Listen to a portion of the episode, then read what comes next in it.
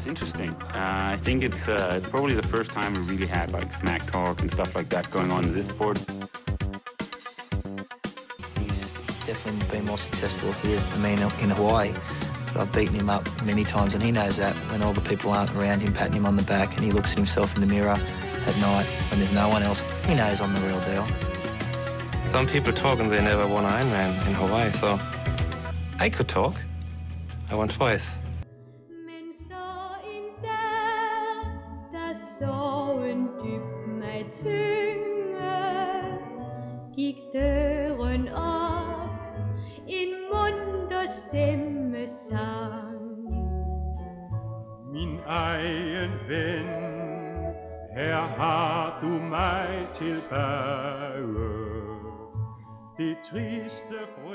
I har måttet vente på mig, men jeg har måske også bevist, at jeg er værd at vente på. Citat Eliten 1993, mit absolute yndlingsprogram all time. Men øh, jeg har en spændende gæst i dag, og det er blevet lidt en vane, at øh, han er øh, den, der debuterer for sæsonen. Kasper Pedersen. Ved du hvad, jeg synes, vi skal lige øh, der lidt tilbage, fordi du er med for, jeg tror det er for øh, to eller måske endda tre år siden, hvor øh, vi lavede en nytårsspecial inden fra øh, betaler, hvor du inde og få tjekket hjertet. Hvordan går det egentlig med, med det? Altså, du er jo ikke øh, på den måde eliteaktiv længere, så hvordan går det egentlig med helbredet? Jamen, øh, 7. i 13, så, øh, så går det godt. Øh, jeg har heldigvis lært at, at leve med min, min hjertesygdom. Øh, så så længe, at jeg tager de rigtige beslutninger og ikke stresser systemet for meget, øh, især gennem, gennem træning og arbejde, så synes jeg faktisk, at øh, jeg kan komme nogenlunde igennem. Jeg har nogle små tilbagefald, men det tror jeg, at altså, alle og enhver, som har nogle forskellige sygdomme, de oplever nok, at det går op og ned. Øh, men jeg har fundet en god balance mellem arbejde og træning med mine atleter, så jeg synes faktisk, at jeg har fundet mig rigtig godt til rette øh, i det, jeg jo for tre år siden synes var en virkelig forfærdelig nyhed, men man lærer jo at leve med mange ting, øh, og jeg har jo, det åbnet jo muligheder for, for øh, det, som jeg arbejder med nu, øh, og som jeg har gjort, at jeg bare har fokuseret endnu mere på det. Øh, så det har også haft nogle gode ting med sig øh, øh, over de, de sidste tre år. Lige præcis, og det er virkelig spændende. Der er mange øh, prominente navne, og det er nogle af dem, vi skal tale om. Det er blandt andet øh, et par franske navne, som øh, nogle af jer nørder sikkert godt ved, hvem er, men øh, måske ikke øh, alle i Triathlon Danmark, der ved, dem skal vi snakke om. Vi skal tale om SIF, der, øh, der skal til at satse lidt mere på øh, langdistance, selvfølgelig hvad Magnus går og laver, og hvad der ellers sker. Og så skal vi tale om øh, Hørsholm Triathlon, som er det nye på øh, skemaet. Men øh, jeg skal lige høre i forhold til det der med, jeg vil lige følge op på det der, du sagde med de kloge beslutninger. Øh, betyder det så, at du øh, ikke er med på hvad det, den der vinterbade-mode? Det, det er ikke sådan noget, der er så godt for hjertet, eller hvordan er det? Jo, men øh, altså, der er jo alt muligt research på, hvad der fungerer og ikke fungerer, men øh, min far, han mener, at det har, har nogle gode benefits, så jeg er faktisk øh, på lidt vinterbadning og kold bassin og sauna så jeg synes nu, det, det er meget fint. Øh, nu fungerer det jo ikke så med elpriser, der er stedet og så videre, så er der ikke mulighed for meget sauna, Øh, så det bliver mest til, til det kolde gys i øjeblikket. Ja, jeg ved, at i Silkeborg, i Almin Sø, der er de ikke så glade for folk, der render nøgne rundt. Der har der lige været et kæmpe indslag om en shitstorm, fordi de har lavet en stor sauna. Det er ellers uh, lækkert, jer der har været nede og køre Silkeborg til Danmarks måske mest legendariske tri-stævne der. Det er, jo, øh, det er jo nok Danmarks reneste sø. Lad os lige prøve at uh, gå lidt tilbage, fordi hvis vi lige skal bringe op to speed, så var der noget på et tidspunkt, der uh, hed Sigma Tri ikke at forveksle med Sigma Mail. Og så har der været noget, der hed Nordsjællands Triathlon, og nu er det Hørsholm Tri. Kan du ikke lige connecte de der tre dotter der øh, hurtigt, og så lige fortælle, hvad, hvad det, der sker, og, og hvad er sådan uh, status pt?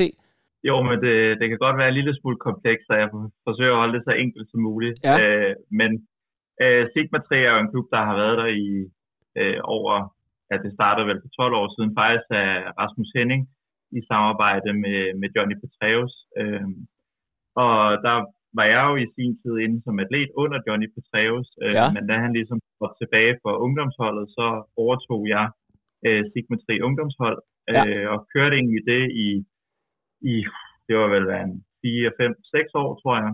Øh, og vi havde rigtig fin succes. Jeg havde et samarbejde med, med Sigma Swim, øh, som hele samarbejdet var bygget op på.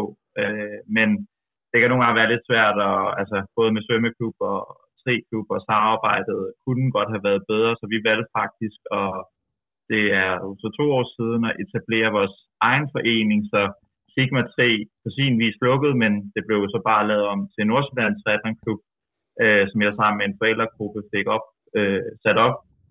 Så vi blev en selvstændig forening, men vi har ligesom stadigvæk base op omkring, øh, hvad hedder det, Blåstrød og Ingeholm Svømmehal, som Sigma også er tilknyttet til, øh, men vi var bare lidt mere selvstændige, kunne tage nogle egne beslutninger, og så lejede vi bare banetid øh, hos Sigma i samme svømmehaller, så man kan sige, hele setup'et øh, var jo egentlig det samme, men man kan sige, de mere formelle ting øh, var lidt anderledes, øh, og vi fik nogle andre muligheder osv.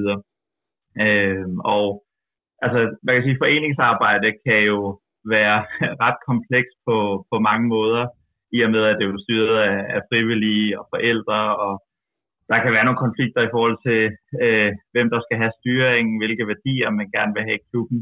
Øh, og det var måske noget af det, som, som gik lidt galt i, i Nordsjællands Triathlon Klub, øh, og som gjorde det lidt, lidt svært, øh, og især de sidste par måneder har der været en masse frem og tilbage, og, og det er jo helt naturligt, at der nogle gange kan opstå nogle konflikter, øh, og i sidste ende så handler det jo, altså vi alle sammen vil jo egentlig bare gerne de unge det bedste, øh, men havde måske nogle forskellige tilgang til, øh, hvordan det nu engang skulle gøres, øh, og Øh, jeg var måske uenig i nogle af de ting øh, og de tiltag, der blev, blev lavet. Øh, og så valgte jeg faktisk øh, at sige øh, tak for, for syv gode år øh, her i starten af året. Øh, jeg havde egentlig besluttet mig for, at jeg gerne ville have en lidt en pause for foreningsarbejde og fokusere lidt mere på, øh, på min egen virksomhed og de unge, jeg træner der, øh, men også mine professionelle atleter. Øh, men øh, så var jeg øh, der kvæg et, et virkelig stærkt forældreteam øh, og frivillige kræfter opstod en mulighed øh, i at etablere Hørsum 3, som vi nu har fået startet, i samarbejde med Hørsum Svømmeforening, øh, hvor at vi kan man sige, øh, har skabt en multisportafdeling, som kommer ind i Hørsholm Svømmeforening, som jo er en i forvejen velfungerende organisation. De har et stærkt fundament øh, et rigtig stærkt trænerteam, øh, blandt andet øh, Marco, som jo har været tidligere olympisk svømmer, arbejder med nogle af øh, ja, øh, Jeanette Ottesen og nogle andre dygtige svømmer, øh, og Mads Clausen, som også har virkelig, virkelig meget erfaring inden for svømmeverdenen, øh, også har arbejdet med olympiske atleter og atleter, der har været med til verdensmesterskaberne og europamesterskaberne. Øh, og så har han også en stor erfaring inden for open water, som jo er et virkelig fedt aspekt ja. øh, og erfaring, han kan Jeg, jeg tænker på ham øh, øh, nu, fordi jeg læser ikke så meget øh, ser og hører, i forhold, fordi de havde sådan lidt spektakulært øh, brud, hvis vi sådan øh, bliver inden for kritstregene. Hvor er det, han øh, kommer fra i verden, Marco der? Åh, oh, ja, det er faktisk godt spørgsmål. Er han englænder eller amerikaner, eller hvad? Ja, jeg tror, det er ja, Wales, Irland, England, ja, okay. noget af den tur. Jeg er faktisk ja. ikke helt sikker på det. Jamen, de har jo også en ret... Har også... Nu skal jeg ikke lige sige med Wales og så videre, men jeg ved, at der er rigtig mange øh, britiske, engelske svømmere, som øh, har... Fordi kanalsvømning derovre er jo kæmpestort, øh, så, så open water, det er faktisk øh, det er sådan en hel disciplin i sig selv. Det ved jeg selvfølgelig ikke, om, øh, om kan overføres direkte, men det lyder jo mega spændende. Ja, men det er virkelig fedt. Øh, og altså, man kan sige, vi har jo valgt, at det kan meget hurtigt blive, når en, en tre-afdeling kommer ind i en svømmeklub eller en svømmeforening, øh, at at det bliver lidt mere værd for sig, at jamen, så får triatleterne en bane, og svømmerne får en bane, lidt på samme måde, som det foregik op i Sigma. Ja. Øh, men det var ikke det bedste fundament, øh, så jeg har i samarbejde med det stærke forældreteam, som har øh, fået sat det her op, øh, Johnny Valentin og Jeanette Dommer, som mange jo nok kender derude. Præcis. Øh, og, og trænerteamet med Arco og Mads har vi faktisk valgt øh, mere at, at sammensætte deres junior seniorhold og de unge, som jeg har taget med over fra Nordsjællands Triathlon Klub, og som har valgt at fortsætte øh, her i Hørsum 3, at vi ligesom mere ser alle som atleter frem for triatleter og svømmer. Øh, og det gør jo også, at altså, nu havde vi første træning i går, øh, og vi er jo mm, ja, over 20 til træning, så det giver jo også bare en anden dynamik øh, og fællesskab i omklædningsrummet, og atleterne kan spare med hinanden, jeg kan spare med trænerne.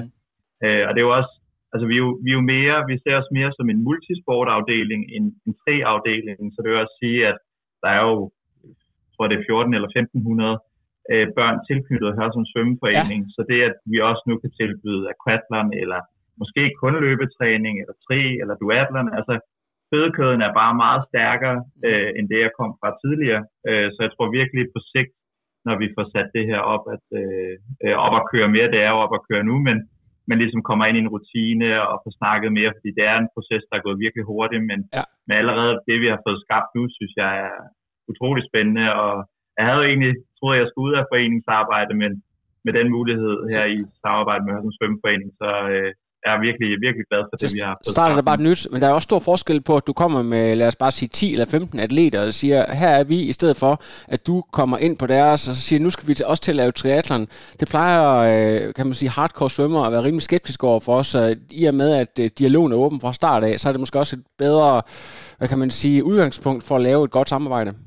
Ja, bestemt, og vi havde i går, inden at, at træningen startede, der havde vi også et opstartsmøde, hvor vi ligesom gik igennem forskellige værdier, øh, hvordan vi gerne vil have i forhold til respekt, og hvordan man så hinanden, og jeg sparer. altså, det er vigtigt allerede fra start at få lavet den der fællesskabsfølelse, så det ikke bare bliver grupperinger af svømmer og til atleter, øh, og jeg synes allerede til første træning i går, så var det jo bare som om, at vi har været et team i lang tid, øh, og både atleter og træner gik hjem med et kæmpe smil på læben, øh, så jeg tror, når vi virkelig får får det rigtige skudt i gang og kommer ind i rutinen, så tror jeg virkelig, det kan, kan udvikle sig. Og jeg er virkelig spændt på at se, hvad, hvad det kommer til at bringe for, for fremtiden. Ja, lige præcis. Øh, du kommer jo selv fra tennisverdenen oprindeligt. Nu har vi jo en ung mand, jeg tror faktisk, det er dig, der præsenterede mig for ham første gang, og sagde, vi har jo ikke nogen tennisspillere. Altså, der er jo lige ham, Holger Rune, og det er mm. altså en 3-4 år siden, du sagde det før, at der var nogen af os andre, der vidste, hvor god han egentlig ville blive. Øh, hvis man nu overfører det til triathlon, det, man har nogle øh, unge talenter, der skal frem, og så er der jo no, så er der sådan en forskellig tilgang til, hvordan gør man det bedst, hvordan bringer man bedst de her mennesker i fokus. Det her med at differentiere træning ud fra, hvilke niveau man er. Hvordan, hvordan balancerer du egentlig det, eller hvad er din, din filosofi i forhold til at sørge for, at der stadigvæk er et højt niveau, men altså hvor det ikke sådan går over gevind, kan man sige. Hvad, hvad er det egentlig din holdning til det? Jamen altså, der er jo, jeg synes, der er mange ting, man kan tage fra tennisverdenen og overføre til triathlon og, og svømning på den sags skyld. Øh, og jeg tror, på papiret er de tre sportsgrene jo utrolig individuelle, men hvis man øh, kigger lidt nærmere bag, jamen, så kræver det bare et godt team bag atleten, og det er jo også det, så hvis vi nu tager udgangspunkt i Holger Rune, altså han har jo også fået opbygget et rigtig stærkt team omkring med ja. nogle kompetente mennesker, som hjælper ham med at komme i den rigtige retning. Øh, jeg tror, det er også det, som jeg prøver at køre videre øh, til, til mine atleter allerede fra en tidlig start, at det er vigtigt, at de omgiver sig med nogle mennesker øh, og træningskammerater, som de føler sig trygge ved, og ligesom kan man sige, kan hvile i, fordi hvis de tager til træning og spekulerer over øh, nogle konflikter i skolen, eller med familie, venner, whatever, jamen så har det bare en negativ indflydelse på den træning, de skal lave. Øh, og så, altså jeg er virkelig kommunikativ øh, og ja. tæt med mine atleter, og det tror jeg bare er virkelig vigtigt i den alder, øh, fordi selvom det kan være et, måske et ømt område at snakke om, altså for eksempel med pigerne, sådan noget med menstruation, og altså det, det kan være virkelig svært emne at tage op, Ja. Øh, men det er bare noget, der har en stor indflydelse på deres træning, og det er vigtigt, at jeg føler, at de kan være trygge omkring at komme og sige til mig, jamen, øh, nu har jeg fået menstruation første gang, og altså, fordi det har en stor betydning på deres træning, og for nogle af mine atleter, jamen, så i den uge, hvor de har menstruation, jamen, der kan de slet ikke træne, og for nogen, så kommer det ugen efter, ja. ved alle de her ting. Øh, så jeg tror, det handler meget om, og, at de skal føle sig trygge øh, omkring med de mennesker, de har omkring sig. Ja, præcis. Øh, og ikke være bange for at kommunikere. Så vil du hellere gå ind og, øh, og dosere træningen, både i forhold til, det er jo sådan faktisk et helt område, som, øh, mm. som er udforsket, det der med, efter, når vi snakker kvinder, i forhold til cyklus, det der med, at øh, når de er på et bestemt sted i cyklusen, så kan de tåle en kæmpe træningsvolume, hvorimod at når det så er ved at være op over, så, så snakker vi let eller nærmest ingen træning. Ja, og det, jeg har faktisk et møde i næste uge med, med Philip Seib, netop ja. omkring det her. Vi ja. har lært hinanden at kende over det sidste års tid, øh, og begynder at spare lidt med hinanden. Og sige, lige i øjeblikket er det nok mig, der sparer mest med ham, med hans viden og ja. erfaring, han har. Øh, men det, det synes jeg er utrolig spændende, ja, præcis. og noget, som vi skal gå mere i dialog om. Ja, hans, øh, hans hustru, Laura Philip, Laura Philip hun, øh, ja. hun er nemlig en af de atleter, som, øh, som meget specifikt træner cyklusbaseret, og jeg ved, at øh, Høgenhav også har nogle af de atleter, han træner, hvor de arbejder rigtig meget sådan cyklusbaseret, så det, jeg tror faktisk, at det bliver det kommer til at blive mere og mere udbredt, og det er egentlig underligt, at der ikke er folk, der tidligere har gået ind og, og ligesom kigget på, at der altså er noget her i forhold til at, at, at dosere træningen ud fra det her. Ja, men og jeg kunne se også, øh, jeg tror faktisk, det var Mikkel Mortens, øh, der også begyndte at kigge nærmere ind i det. Ja. Øh, Og altså, det er jo noget, der bliver mere og mere hyppigt at, at kigge nærmere ind i. Men jeg tror lige også i forhold til de unge, og med sådan sport som tre, altså det her med at sige, at der er strafrunde, hvis de ikke får klaret træningen. Altså lige siden er jeg faktisk kommet ind i, i Sigma 3, og det er gået til Nordsjællands Atlerklub og Lure Hørsholm. Altså jeg har ikke nogen, øh, altså jeg, jeg tvinger aldrig mine atleter til at komme til træning. Øh, men der er altid ligesom et frirum at sige, jamen kom til de træninger, der passer dig. Øh, jeg gør dem selvfølgelig opmærksom på, at, at hvis jeg har nogle mål og ambitioner med, med sporten omkring, at de gerne vil, lad os sige, vinde mm. DM3-serien, eller komme på juniorlandshold og så videre, så er det klart, så kræver det en masse træningstimer, men jeg tror, hvis man fra start bare altså allerede skal presse dem til at komme til træning, jamen så det kan godt være, at det vil holde i to-tre år, men på, på sigt, jamen så vil de bare opgive sporten, fordi det ikke kommer helt indenfra. Og sådan en sport som triathlon, hvor man skal træne meget, jamen hvis man ikke elsker at træne og øh, elsker at udfordre sig selv, mm. så bliver det bare heller aldrig rigtig godt. Så jeg tror allerede fra start har jeg bare lært dem at sige, jamen, prøv at mærke efter, øh, og ligesom også lave en, en forventningsafstemning i forhold til, hvad, hvad atleten gerne vil, øh, og hvor meget tid atleten har til rådighed, og så lave et schema, der passer ind til det, og så sørge for, at udviklingen kommer øh, i de rigtige trin. Øh, og altså, siden at jeg har sagt, at, at øh, der ikke er nogen tvang til at komme til træning, jamen, så oplever jeg også, at alle kommer til træning, når, altså hvis de ikke er syge, jamen, så er alle til alle træninger, ja. fordi at det ikke er noget, de er blevet presset til, men det er noget, der kommer af natur.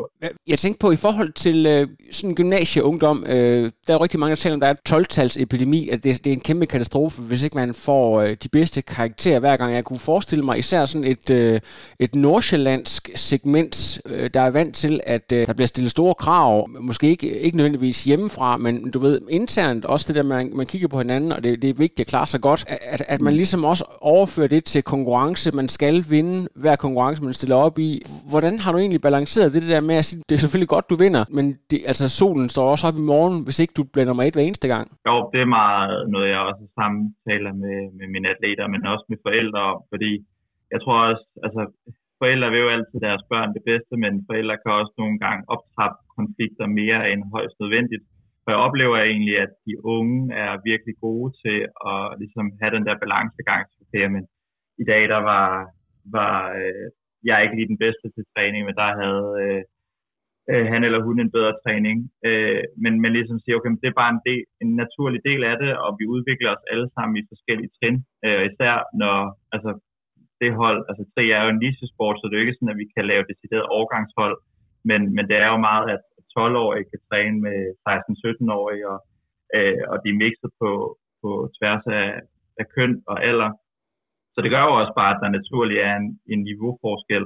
Jeg tror, at hvis vi bare har snakket og kommunikeret ordentligt ud om det fra start, og ligesom sat nogle retningslinjer og har respekt for hinanden, jamen, så kan det også godt fungere. Øh, og der er det bare vigtigt også at have forældrene ind over, fordi nogle gange er det jo oftest også, at forældrene kan måske pushe lidt for meget. Øh, men der forsøger jeg mere også i det nye setup, vi har nu, egentlig at, at trække forældrene lidt ud af det, så det er mere bare atleterne og jeg, der har kommunikation omkring træning, øh, og så forældre er lidt mere i, i baggrunden af det, og skal også have tillid til, til det, man kan sige, øh, forløb og samarbejde, som jeg har med, med atleten og omvendt. Ja, lige præcis.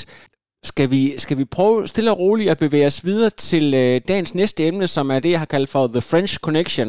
Vi gør selvfølgelig en mm. reference til en øh, meget kendt Gene Hackman-film fra 1971, The French Connection. Du er begyndt at arbejde sammen med et par meget spændende atleter, Clément Mignon, vil man nok sige, hvis man uh, kunne tale fransk, og Dennis... Ja, det klinger godt. Uh, og Dennis uh, bedre halvdel. Og jeg lagde faktisk mærke til, at uh, der er sådan en YouTuber, der hedder The Daily Try, der faktisk har haft kæresten der med som sådan en uh, one to watch. Jeg tror blandt andet, hun vandt årets sidste 73 nede i Dubai, kan det passe? Eller hvor var det henne? Ja, det var Bahrain. Bahrain. Det var ja. Bahrain, ja, hvor hun, øh, hvor hun blandt andet vinder foran øh, Holly Lawrence og flere andre fantastisk gode cykelrytter. Og så kan jeg huske, at øh, jeg tror faktisk, at det var Mathias Pedersen, der var på, der havde fået et slot til VM, fordi at øh, Mignon, så det selvfølgelig lige efter corona, hvor der havde været en kutyme med, at øh, man bare fik det på online, men så, så havde han simpelthen ikke lige forstået, at han skulle møde op. Og det var han selvfølgelig... Øh, jeg er selvfølgelig sur og skuffet over, så der var en lille, lille konflikt der, men der, der har hans navn været nævnt før, men han er, ifølge øh, mine kilder, så er han et kæmpe navn i Frankrig lige nu, så derfor så, øh, ikke fordi at du ikke også er et, øh, en kapacitet, Kasper, men hvordan, hvordan har du fået sådan et par uh, future stars i, uh, i hus, han har sagt? Jamen, det er egentlig en lidt sjov historie. Altså generelt set, så har jeg jo bare fået et langt større netværk øh, i triathlon-verden gennem al min rejse med, med Magnus og Jens. Øh, og altså, jeg har fået nogle sindssyge oplevelser med Magnus og komme ud til, altså nu er vi jo også på Hawaii, og der opbygger man bare naturligt øh, et netværk og snakker med de andre triatleter, når man står på fuglekanten, og de andre træner. Øh, men lige connection til, til Mignon og, og Marlene, det kom egentlig at, af, at øh, Mignon og Magnus, de øh, kæmpede jo til, til det sidste ned af, af Palani, øh, om øh, det må være ja, 8. og 9. pladsen, øh, hvor Magnus lige øh, får Mignon til sidst. Øh, men der, øh, da de så kommer i mål, så øh, står jeg og venter sammen med Jens øh, og, og Marlene på, at Mignon og Magnus de lige får, får kommet til hægterne. Øh, og så snakker jeg bare lidt med Marlene omkring hendes træning, fordi hun havde haft tror det, tre eller fire træthedsbrud i sidste sæson. Og, satan, Øh, og spørger lidt ind til, ja, en god chat, øh, og spørger lidt ind til hendes træning, og, og hvordan det forholder sig, hvad hun arbejder sammen med. Øh, og så lidt, lidt i en, en joke, så siger jeg bare, jamen, det tror jeg godt, at, at, at jeg kunne gøre bedre. Øh, og så griner vi lidt af det, øh, men så går der to dage, og så skriver vi lidt sammen og, og får booket et møde, øh, og, og så tager tingene jo bare til derfra. Øh, og i starten var det egentlig øh, kun coaching af, af mig alene, øh, men så Myung kom med på, på møderne, og vi fik snakket omkring et godt setup for sæsonen. Øh, og øh, ja, så har vi arbejdet side, sammen siden, det må være 1. november, øh, med Marlene og, og Myung. Øh, altså man kan sige, at Marlene er et kæmpe tryghedsmenneske, øh, og har en fransk coach, som man kan sige, hun vil meget gerne have, at det ligesom er et opbygget samarbejde. Så lige nu med Marlene, der er det både hendes nuværende træner og mig, der er inde over, hvor jeg lidt er mere inde over omkring strukturen, og hvad synes vi skal gå ind og arbejde med, øh, og ligesom bygger det op indtil 2024-sæsonen, hvor jeg så skal ind fulltime. Øh, men det er også en fin måde ligesom at gøre det på, og det er jo tilbage også med de unge mennesker med, med tryghed og have det rigtige team omkring sig. Øh, så der er vi ligesom to trænere indover, øh, og Mignon, der øh, han har haft en tidligere forbundstræner i Frankrig, øh, som ja, de har samarbejdet i otte år, og egentlig altså lavet et kæmpe flot stykke arbejde. Øh, så jeg tror bare, det var ikke fordi, der var noget galt i det samarbejde, men jeg tror bare, Mignon havde, havde lyst til at, at prøve noget nyt. Mm. Øh, men jeg vil sige, altså, der var heller ingen grund til, at vi går ind og opfinder den, den dybe tallerken, så vi satte os også ned og snakkede øh, omkring, jamen, hvad fungerede godt, og, og hvad fungerede mindre godt, og så ligesom tog, tog de ting med videre, fordi der er jo heller ingen grund til at, at vende det hele øh, 180 grader, når det er gået godt.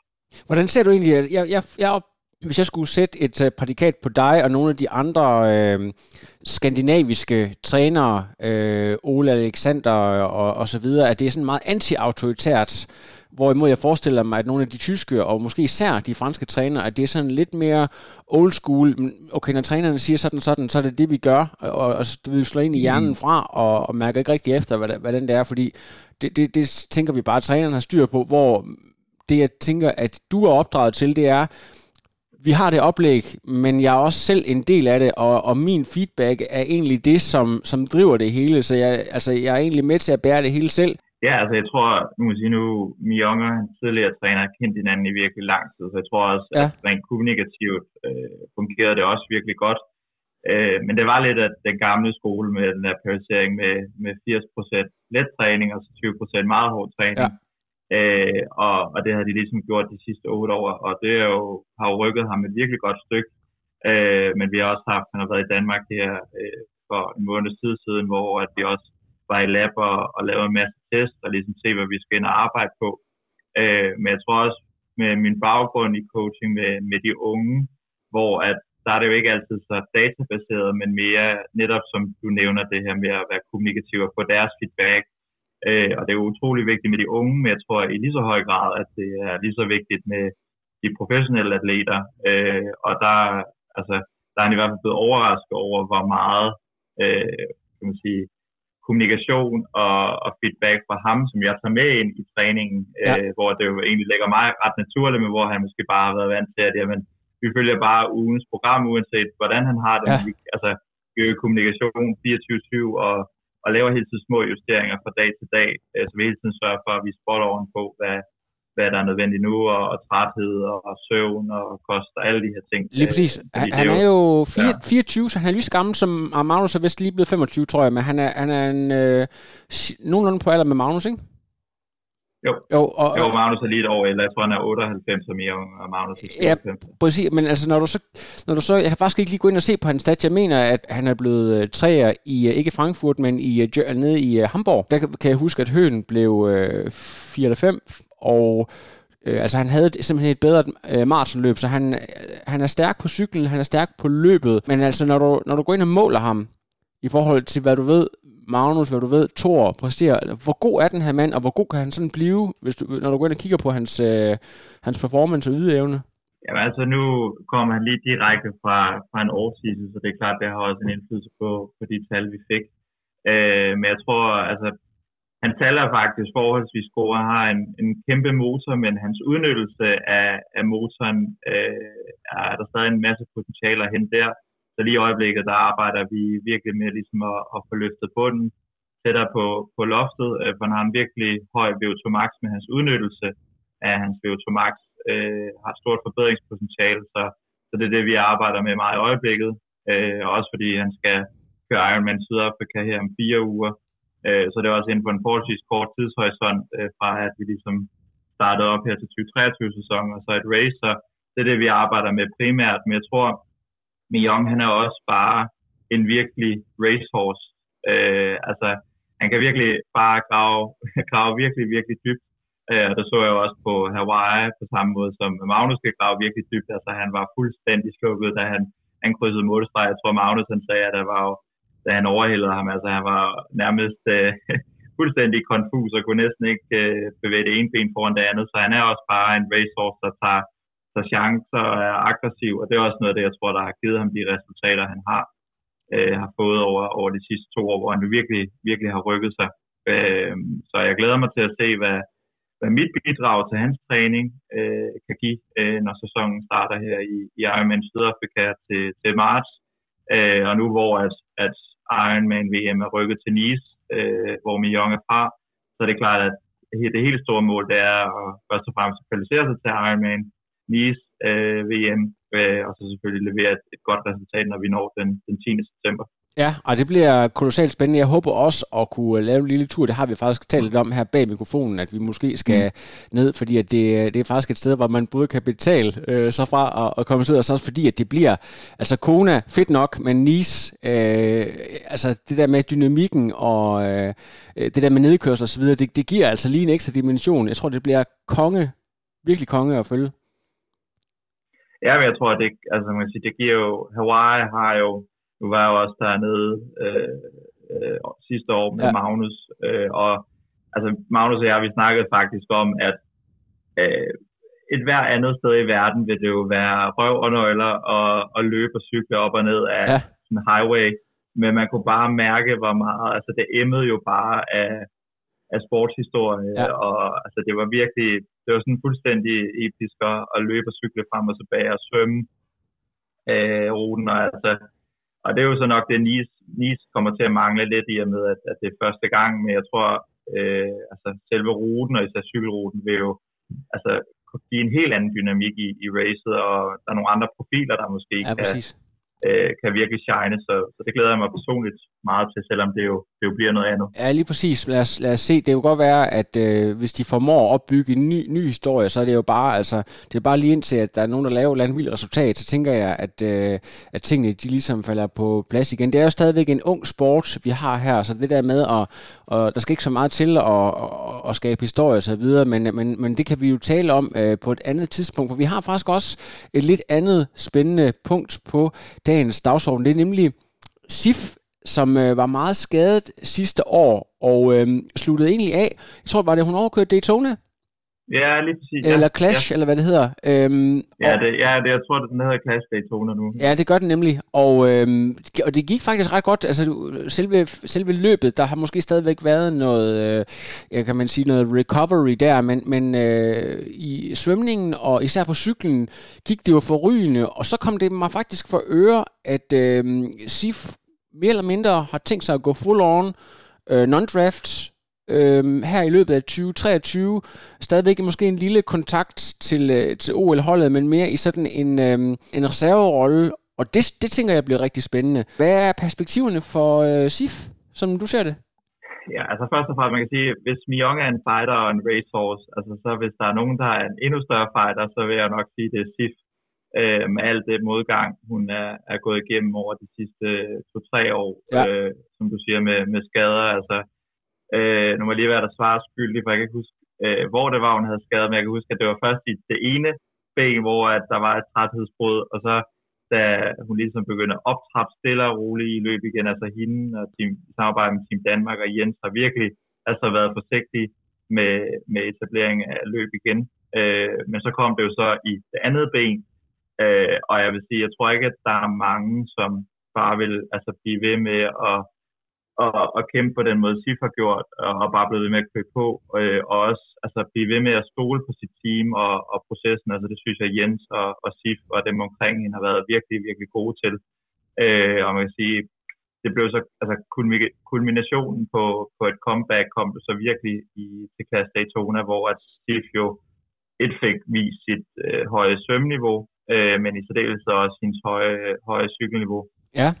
Øh, jeg tror, hun, havde, jeg kan huske, om hun havde anden hurtigste bike Jeg tror, hun var lige på nippet til at, at, at tage det hurtigste bikesplit. Øh, men i sin, sin første, kan man sige, mellemdistance race, så er det mere end godkendt. Øh, og som du så nævner, så er det klart, der mangler jo stadigvæk noget på løbet, men hvis man lige kigger på den samlede løbemængde over de sidste tre år, så, øh, så giver det jo nok også svar på, hvorfor at, at ja, der stadigvæk er, er noget potentiale der. Ja, lige præcis. Så, vi, vi taler jo altså om en atlet, der øh, som 16-årig formåede at blive dansk seniormester, og som øh, altså virkelig har øh, vist et potentiale, og øh, nu, øh, der er jo den her, jeg ved ikke, om der er nogen af jer, der kan huske, der var sådan en sjov episode, hvor, det er måske to eller tre år siden, hvor de sad på træningslejr, og jeg tror bare sådan en, en træningsdag, de skulle køre op til, var det Mirador, eller et eller andet nede på Lanzarote, hvor hun så øh, simpelthen sådan lige knipser med fingrene, lige går op og tager øh, en Strava kom, som øh, Lucy Charles faktisk sad på, og så, kom, så var der sådan lidt online frem og tilbage, og så måtte øh, Lucy Charles så gå ud, og så tage den tilbage igen. Der snakker vi altså om sådan en all-out effort fra ja, angiveligt måske den bedste, altså en af de bedste langdistanceatleter, vi har, eller har haft. Det er simpelthen det niveau, vi taler. En, en exceptionel cykelrytter. Ja, altså jeg kan jo ikke være andet end enig. Øh, og jeg tror, altså Sip har jo også været i uddannelighedssport i lang tid, altså ja. i en svømmebaggrund, og trænet virkelig, virkelig hårdt fra en meget tidlig alder. Og det kan jo måske også være det, der er øh, med til, at de skader, der har været af kroppen, ligesom har haft brug for ligesom et, et reset, øh, og det synes jeg Jens og, og Sip har været virkelig gode til, ligesom at sige, okay, men nu starter vi helt forfra, giver kroppen den, den nødvendige ro, og så ligesom absorberer alt det stress, der er kommet over de sidste ja, 10 år øh, træning for svømning og tre, hvis ikke mere, og så ligesom starter forfra, øh, og, og det er jo så det, der er, er i gang nu, øh, og så forhåbentlig øh, kommer til at give en masse gode, øh, gode resultater over de næste år. Mm, lige præcis. Når jeg sådan uh, ser SIF på en TT-cykel, så kommer jeg at få lidt associationer til en anden virkelig dygtig up-and-coming, eller hun er ikke up-and-coming, uh, Ruth Astle, som uh, har taget et rigtig flot spring fra en af verdens bedste age-groupers til faktisk at uh, være altså på et niveau, hvor hun vinder rigtig mange af de Ironman-stævner, hun kører. Jeg tror også, at var hun rangeret som top 5 eller 6 i verden sidste år. Meget, meget lavt tyngdepunkt på cyklen. Altså sådan, du ved, virkelig kan ligge med snuden kun lige hen over TT-baren. Og så kan, man kan så nærmest se, hvordan vinden den kører hen over ryggen og hjelmen der. Det er jo lidt det samme med SIF. Altså, der er vel ikke ret mange, der har et lavere tyngdepunkt i forhold til at kunne øh, sådan snyse gennem vinden. Nej, det, det tror jeg ikke. Altså, kvæg, øh, at Magnus og Sif er kærester, og, og med Jens, altså det er jo en helt videnskab med, ja. med de aerodynamiske test, og altså, hvad de ikke har lavet på, på cykelbanen, og med Magnus' øh, erfaringer. Altså, det er jo bare en, en kombination, som, som sikrer et, et lavt CDA, øh, og jeg må også se, hun, hun sidder godt på cyklen, og det går også snil, så, øh, så et eller andet har de gjort rigtigt. Ja, lige præcis. Har, har du været med til at kigge på, øhm, det kan være, at det er lidt, lidt øh, ubehøveligt også at sidde og tale om andre folks race-planer, hvis det skal være lidt hemmeligt, men, men ved du, øhm, om der er nogle spændende stævner for, øh, for sæsonen, eller, eller tager de stadigvæk sådan lidt trin for trin, hvis, det, hvis der stadigvæk er noget, øh, noget recovery? Er, er der nogle spændende stævner i øh, horisonten? Ja, altså, nu har SIF ikke meldt det ud endnu, men jeg tænker godt, at, at, at, at vi kan sige det her, at SIF skal køre endnu en clash. Øh, øh, Clash Miami er det jo så i starten af marts, ja. øh, ugen efter Ironman Sydafrika. Øh, så det bliver ligesom øh, SIF start på, på sæsonen. Øh, hun har haft en, en rigtig god øh, vinter. Man kan sige, det har været en, et kort vintersæson, efter at Daytona var jo i midten af december. Ja, øh, men kom lige hurtigt hjem, fra, fra jul og nytår med, med familien, og så har selvfølgelig været på landsholdskampen på Playtas, og laver nu det sidste grundarbejde på, på La Santa inden af, af sæsonen. Øh, rigtig bliver sparket i gang til, til Klass Miami. Ja, jeg tror, det er den, er den 12. marts. Øh, så, så det bliver spændende, og, og så nu kan sige, nu har Sif jo også lidt mere erfaring øh, i og med, at, at Daytona var hendes første mellemdistance race. Øh, så jeg glæder mig til at se, øh, hvad, hvordan at det bliver eksekveret øh, i Miami. Lige præcis. Altså de her clash-stævner, det var egentlig det, som Magnus, kan man sige, tog øh, afsæt fra. Det var ligesom hans step op til at blive den verdensstjerne, han er blevet på øh, ja, både øh, halv og, og fuld Ironman. Så øh, hvorfor er det, det er så godt et, øh, et, et trinbræt, han har sagt, til, til, til den lange, længere distance, de her clash-stævner? Hvad, hvad er det, de gør så godt? Jamen, jeg tror, altså, det er jo nu veksler de der klassdistancer en smule, fordi øh, enten har det været den der 100 km distance, som PTO også kører, øh, men da SIF kørte Daytona her i december, der var det den der specielle Daytona-distance, som mm. er sådan lidt skæv. Jeg kan ikke huske, tror det var 1500 svøm, 60 cykling og, og 13 løb. Øh, men hvor Miami vist bliver sådan lidt øh, en mellemting imellem øh, 100 km distancen og Daytona distancen. Ja. Så jeg er faktisk lidt usikker på, hvilken distance det er, men jeg tror jo, man siger, det er jo en distance, hvor at, øh, man siger, 73 specialisterne og kortdistancespecialisterne kan ligesom, øh, det bliver jo virkelig, altså det er jo sådan lidt en mellemting imellem de to, øh, så det gør jo bare, at felterne bliver meget mere tæt, øh, og der ikke bare er en eller to, der, der kæmper om det, så jeg tror også, det er med til at, at rykke sporten på, til et andet niveau. Øh, og så bare altså, med det, PTO er kommet ind på banen med også præmiepengene, gør det måske også, at der er nogen, der fokuserer lidt mere på mellemdistancetri. Så niveauet generelt bare er, er blevet langt højere. Øh, men man kan sige, at hele formatet og mediet, øh, man kan sige, mediedækning af stævnerne er jo også noget af det, der har, har fået det frem, fordi det er jo, du plejer jo at have en virkelig god mediedækning øh, og livestream af både klassestævnerne, men også PTO-stævnerne. Ja, lige præcis. Øh, så det gør også bare naturligt, at der er flere, der følger med, og for sponsorer, så er det jo bare alt afgørende øh, at, at få noget omtale. Lige præcis. Altså, jeg ved ikke, hvor mange der... Jeg så, der var en, øh, et P2-stævne i Asien, der er blevet offentliggjort. Jeg ved ikke, hvor mange øh, der egentlig... Altså sådan øh, lokationer og datoer, der er blevet øh, nævnt nu. Men øh, som jeg forstår det, når jeg har talt med nogle af pro-atleterne, det er, øh, altså det er utrolig vigtigt for dem at komme med til de her stævner, og det, det kræver vel også, at man har en vis øh, ranking, og øh, det handler måske også for SIF om på en eller anden måde øh, og, at få nogle rangliste point, så hun kan komme ind omkring at køre de her PTU-stævner.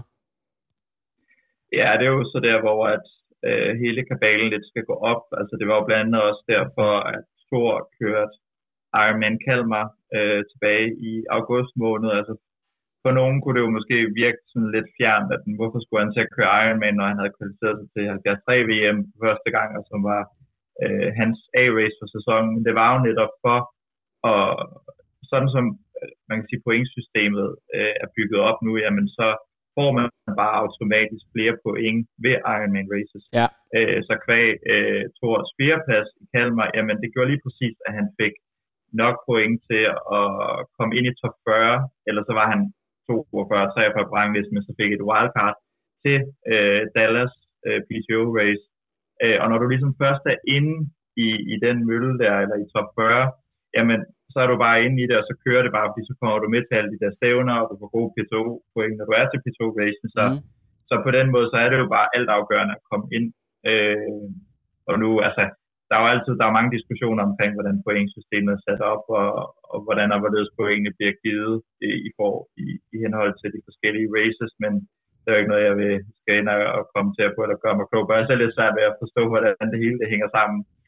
Øh, men, men jo, det, altså hvad kan sige, P2 lægger jo også et stort pres på Ironman og Challenge i Ja, øjeblikket. Det gør de. I og med, at P2-racene er jo, tror ikke, det er tilfældigt, at øh, jeg mener, Asia Open er lagt, er det en uge eller 10 dage før 73 VM, og uanset hvordan man vil dreje det, så er det jo ikke optimalt på nogen måde, og være helt i Asien og køre P2 races, skulle den lange flyvetur til Finland og tidsforskel. Så det er jo P2's måde indirekte at lægge pres på Ironman, enten i form af, at de måske skal altså øh, større præmiepenge eller fuldstændig udkonkurrere Ironman, så atleterne vælger PTO races frem for Ironman branded race. Ja, i hvert fald 70, på 73-distancen. Øh, det er jo nemlig også min tanke, at det måske går hen og bliver mere og mere et age group øh, fænomen. Øh, men men øh, mm. altså, jeg, jeg bifalder i hvert fald konkurrencen. Det, det har jo sjældent skadet.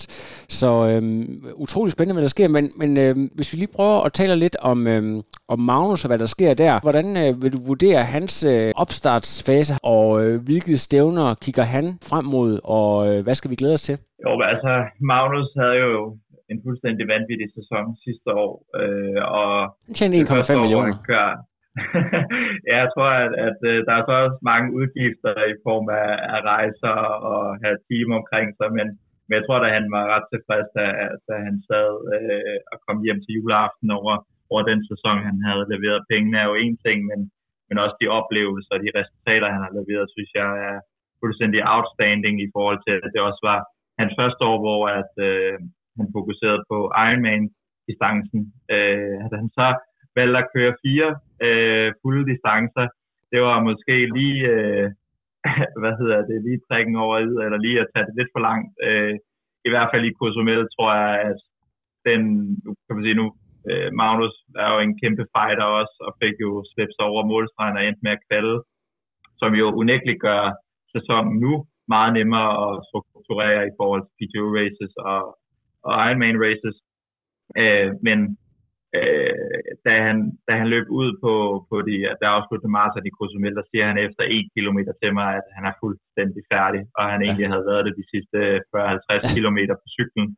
Øh, og jeg tror, jeg er opdateret på hans Instagram øh, profil undervejs i racet, og jeg tror med alle de videoer, jeg lagde op, at folk kunne godt se, at altså, han løb jo foroverbøjet som sådan klokkeren for Notre Dame i 42 km. Det var bare, altså, det var ren mental styrke, og det har virkelig sat sin spor på, man kan sige, opbygning til den her sæson. Ikke øh, nødvendigvis negativt, men det har bare krævet, at ligesom været vigtigt for Magnus lige at tage step back og, og restituere både fysisk selvfølgelig, men også mentalt, fordi der blev virkelig, virkelig gravet dybt. Både hele lead op til, til Hawaii, og så tre uger efter køre 73 VM, og så til Cozumel og, og begrave sig fuldstændig. Jeg tror ikke, man kan sætte sig, for det, det er færreste, der kan sætte sig ind i, hvad, hvad der foregik ind i hovedet på om De, de tre, eller ja, lige under tre timer afsluttende maraton øh, i den varme, den luftfugtighed. Øh, men der synes jeg også, at Magnus er utroligt dygtig til at hvile i sig selv og også at trække stikket. Ja. Øh, og jeg tror, altså, det lyder jo på papiret nemt at sige, okay, nu læner jeg mig tilbage og, og slapper af og lader lige kroppen restituere og komme stille og roligt ind i træningen igen. Men af hvad jeg oplever, så er det bare også de sværeste, der kan finde ud af at eksekvere det. Og der er Magnus bare utrolig tålmodig og hviler i, i den plan, øh, ham og Jens har. Øh, og, og lige nu er han, øh, han var også på, på landsholdscamp på, på Plaitas, øh, og også nu på La Santa, og laver ligesom forberedelserne til sæsonen, men, men det bliver mere en, en langsom opbygning, øh, i og med at sidste sæson var, var forholdsvis øh, hård med fire langdistance races. Så ja, vi får ikke Magnus at, at se øh, i, i race med race nummer på allerede i marts. Der, der går noget længere tid. Øh, men det tror jeg også, det er også for det bedste. Øh, så vi får en, en 100% Magnus øh, på, på startstregen, og så ved vi jo alle sammen, hvad, hvilken kaliber atlet han er. Øh, og altså, jeg tror, vi, vi snakkede faktisk om øh, for ikke så lang tid siden, Magnus og jeg, at øh, det er jo de færreste races, hvor han ikke er i fronten af racet på et eller andet tidspunkt. Så han er jo altid med, hvor det sker. Mm. Øh, så øh, ja, lad os håbe, at han, han bliver ved med det, øh, men det er, nu også, det er jeg nu engang også sikker på. Har du også det indtryk, at han er blevet sådan worldwide en af de mest populære atleter øh, overhovedet? Øh, jeg synes hele tiden, man hører ham nævnt i øh, mm. altså forskellige, både fordi han er jo selvfølgelig ekstremt venlig, men også meget, altså han er meget generøs med sin tid, og det, det kan folk skide godt lide. Ja, altså, det var, det var så sjovt, for det var også noget, Magnus har skulle lære øh, at sige, Magnus er forholdsvis introvert, hvis, hvis man ikke kender ham. Når, når først han begynder at snakke, så kan han snakke en masse, men man skal ja. lige ind under huden på ham. Øh, så hele det her for sige, medieshow øh, og snakke med fans og, og sponsorer, så det er jo noget, han, han ligesom har skulle lære hen ad vejen. Men, men der er han også god til bare at, at være sig selv, og ikke, øh, kan man sige, skifte karakter. Altså når, når han møder for eksempel på Hawaii, altså, øh, da vi var der, øh, altså når han møder fans ved poolen, eller ude på Queen K, og sådan noget, altså han, han står jo nærmest helt og bliver nervøs selv, når han, han snakker med, med fansene. Ja. Øh, altså fordi han er meget sådan, altså, det er wow, tænker, at de gider at snakke med mig, der har fansene det jo helt omvendt. Jeg tænker, at Magnus gider at snakke med mig til billeder. Der, er han, ja. der hviler han bare meget i sig selv, øh, og ja, ikke laver et karakterskift øh, og det kan man jo kun beundre og lære noget af. Øh, og det er jo også det, jeg tror, at for ham, så øh, han gør det jo ikke på grund af pengene, eller på grund af, at han det følger på sociale medier, så han gør det jo, fordi han, han elsker sporten og elsker at udfordre sig selv og vil få det maksimale ud af sig. Øh, og det er jo også det, han, han fokuserer på. Øh, så det er også derfor, han, han har igen tilbage til det her med at have et godt team omkring sig. Der er han jo bare stygt til at finde de rigtige folk, øh, som, som kan hjælpe ham med, med de ting omkring sporten, som gør, at han så bare kan fokusere på at, at svømme, cykle og løbe ja. øh, og levere på, på race day, og så, så skal resten af teamet øh, nok stå for resten. Lige præcis. Øh, fantastisk spændende, og også øh, for dig at få lov til at være med og se utrolig mange af, af de her ting unfolde. Vi er ved at være nået til vejs ende. Hvis vi lige prøver at lave en lille sløjfe på hele det her, så øhm, du har lidt nogle atleter, du træner. Du øh, er meget engageret i klubben øh, i Hørsholm. Hvad kan man egentlig kalde dig? Er det sådan lidt coach, lidt klubmand? Hvor, hvor, hvor ligger vi? Jeg vil sige, den titlen er jo coach. Ja. Øh, fordi det er jo uanset om det er i foreningsregi, eller i min egen virksomhed, eller ja. med de professionelle atleter og Magnus, som vil sige, jeg er jo ikke coach for Magnus, men jeg supporterer jo, jo Jens så godt som muligt. Nu har han en mm. lille en derhjemme. Øh, men der er det jo bare fantastisk. Altså Jens og jeg, vi sparer jo med hinanden øh, nærmest hver dag. Øh, så jeg tror også, der er en tryghed i, at Jens godt kan sende mig afsted med Magnus, for han ved, at vi, vi er, Magnus og jeg er jo også bedste venner, så på den måde, så har vi jo også styr på tingene, men at Jens ved, at vi har ligesom en dagsorden, og vi samarbejder som et team, så det er jo også en, en coachrolle.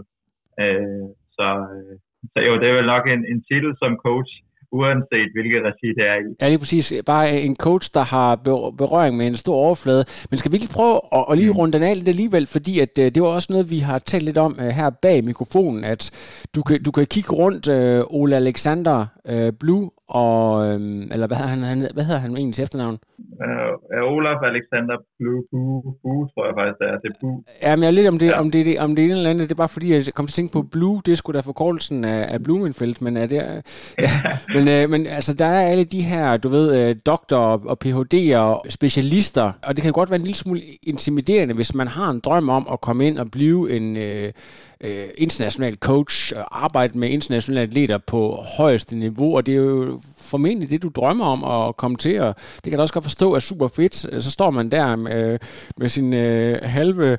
Sådan noget. Jeg, har, jeg er også øh, udlært inden for hjemmekundskab blandt andet, og så, du ved, øh, det er måske ikke sådan helt, men, men altså, man kan jo, der er masser, masser af toptrænere, der på en eller anden måde er autodidakte. Fortalte du om lige, at du, du uh, teasede lidt for, at du skulle tale med uh, Philip Seib, uh, så, så du kunne selvfølgelig gå ind og, og lære noget på den måde, men uh, kan du lige prøve at fortælle lidt om, hvad du egentlig gør?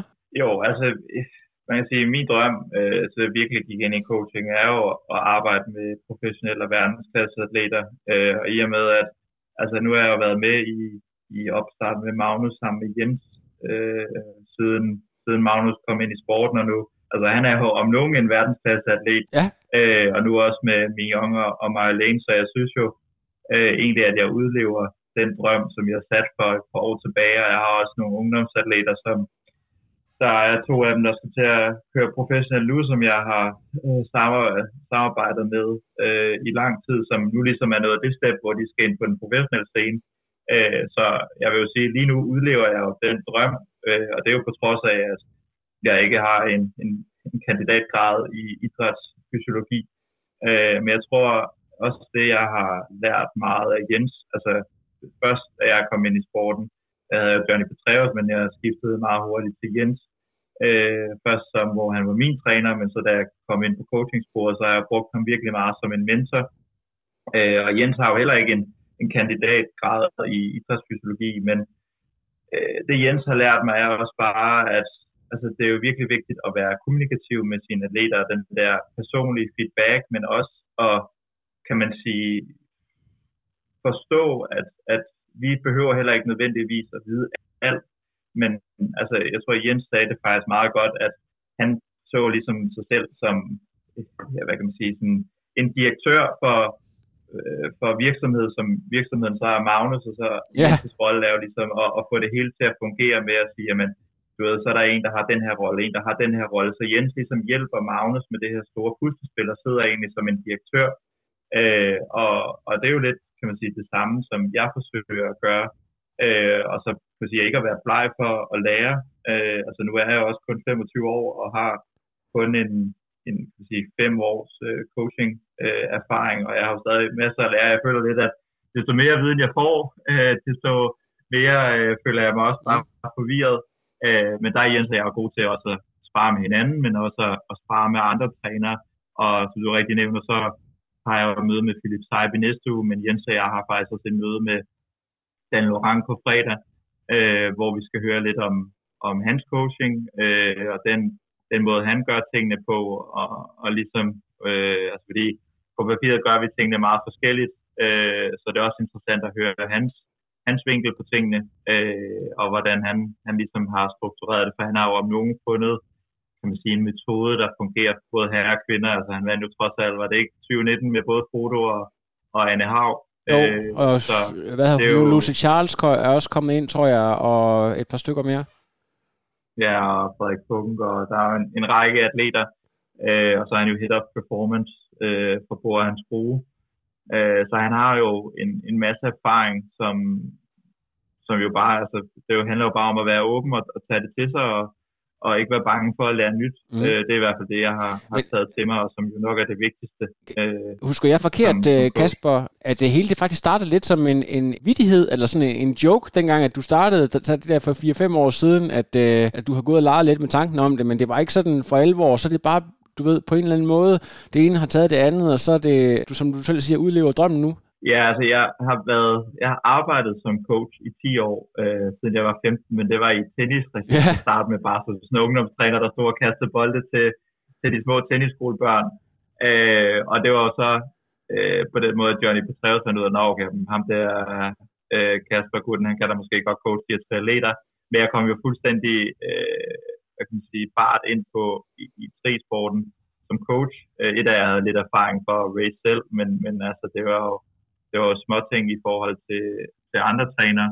Øh, og så har jeg jo egentlig bare, altså også learning by doing, øh, og lært utrolig meget med, med ungdomsatleterne, og det er jo bare bygget på øh, over tid. Altså, øh, jeg kan sige, da jeg overtog Sigmatri, øh, der havde vi to atleter, øh, som valgte at kan man sige, fortsætte i klubben, og derfra så har jeg jo bare bygget det op, øh, og jeg tror, at gående ind i den her sæson, der tror jeg, seks ud af de 20 atleter på ungdomslandsholdet er kan man sige, egenavl fra, fra vores klub, ja. øh, og de atleter, jeg arbejder med. Så sige, det er jo også bare med at være tålmodig og, og stole på, på det, man laver, og samarbejde med atleten, så er jeg sikker på, at man godt kan opnå gode resultater. Øh, og så, altså ja, nu arbejder jeg med, med en række professionelle atleter og udlever den drøm, som, som jeg, jeg havde for, ja. for et par år tilbage, så det, det er utrolig fedt. Jamen, det, er også, det, det er jo helt skørt, at, øh, at lige pludselig, at den klub, man er i, så tilfældigvis også producerer nogle af verdens bedste triatleter. At det, er, det, er, det er sådan lidt... Øh, altså, lige nu virker det jo meget realistisk, men altså, hvis vi havde haft den her snak for, for bare 4-5 år siden, så havde det virket som sådan en Twilight Zone, at lige pludselig, så skulle du, øh, din dagligdag, det er bare øh, at omgås nogle af de bedste i verden, altså. Ja, men det er, altså, det er fantastisk, og jeg skylder jo altså Jens og Magnus øh, en kæmpe tak for, den måde, de har hjulpet mig på.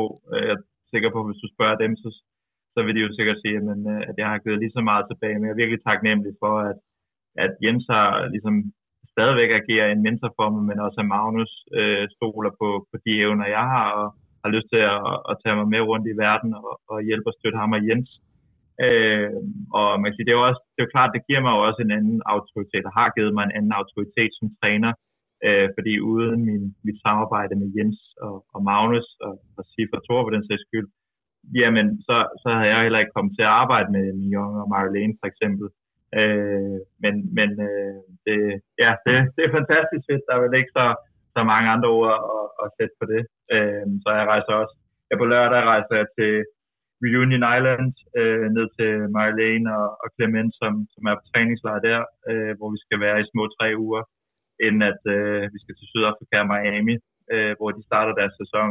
Øh, så, så det er nu også meget rart at komme væk fra, fra kolde Danmark og, og komme ud og stå på kanten i solskin og lave det, jeg elsker allermest. Fantastisk. Er det, er det så kun dem, eller er der flere franske atleter derned øh, og, og træner? Ja, men der er en række andre franske atleter, øh, blandt andet også Anthony Costes, som han har ikke nogen træner i øjeblikket. Så han El Tigre, på... som han bliver kaldt.